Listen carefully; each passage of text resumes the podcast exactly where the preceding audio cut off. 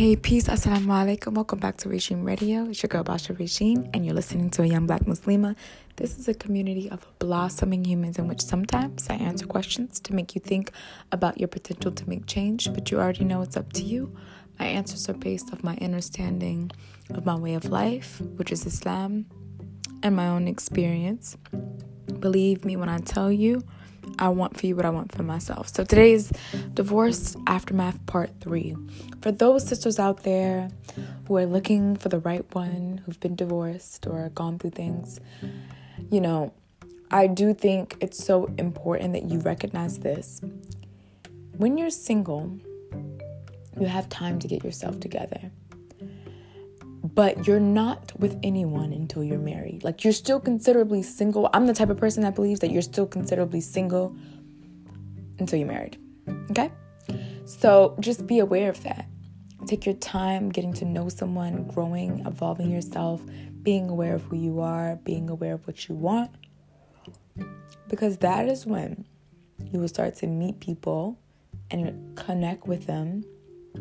And you'll start to just not expect anything. Like you kind of don't want to expect like okay, I might be with this person, like me and this person's going to rock. Like nah, you never know.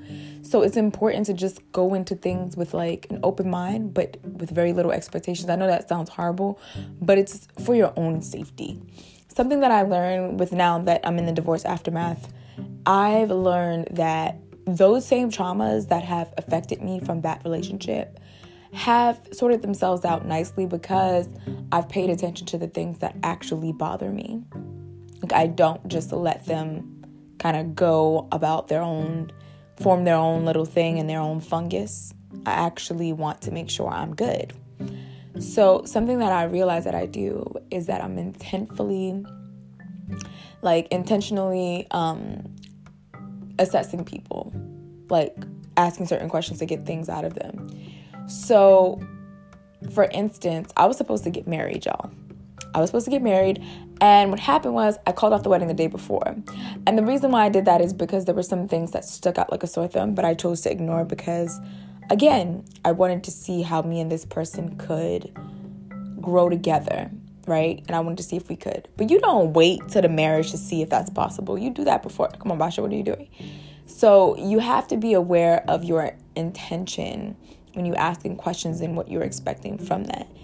And now, when I'm in the aftermath of that situation, I'm looking at it like, no, that wouldn't have worked, and I would have been upset and sad my whole like marriage, my whole life. Maybe if I would have tried to feel bad and like make it work, but no, that's not what we're here for. We're here to evolve and grow from our past mistakes. You know, the past is not a place of residence, but a place of reference. So we have to make a reference to those things. And evolving who we are means we have to pay attention to things that hurt us that we don't want to happen again. So when I think about how I am now after divorce, I'm just a lot more cautious, but not in a way where the next person is going to have to pay for what my ex husband did, but in a way where I'm actually grateful for that experience. And so now I can like just assess things differently. Like I can smell toxicity type thing. So I'm able to maneuver around that. You feel me? So inshallah, this helped anyone who is going through divorce aftermath or needing someone to conversate with, wanting to like evolve their thought process on that. I am not done with this series. This series will be going on until the end of the year, inshallah. So, if you have any questions, anything, y'all already know, DM me on Instagram, email me youngblackmuslima at gmail.com.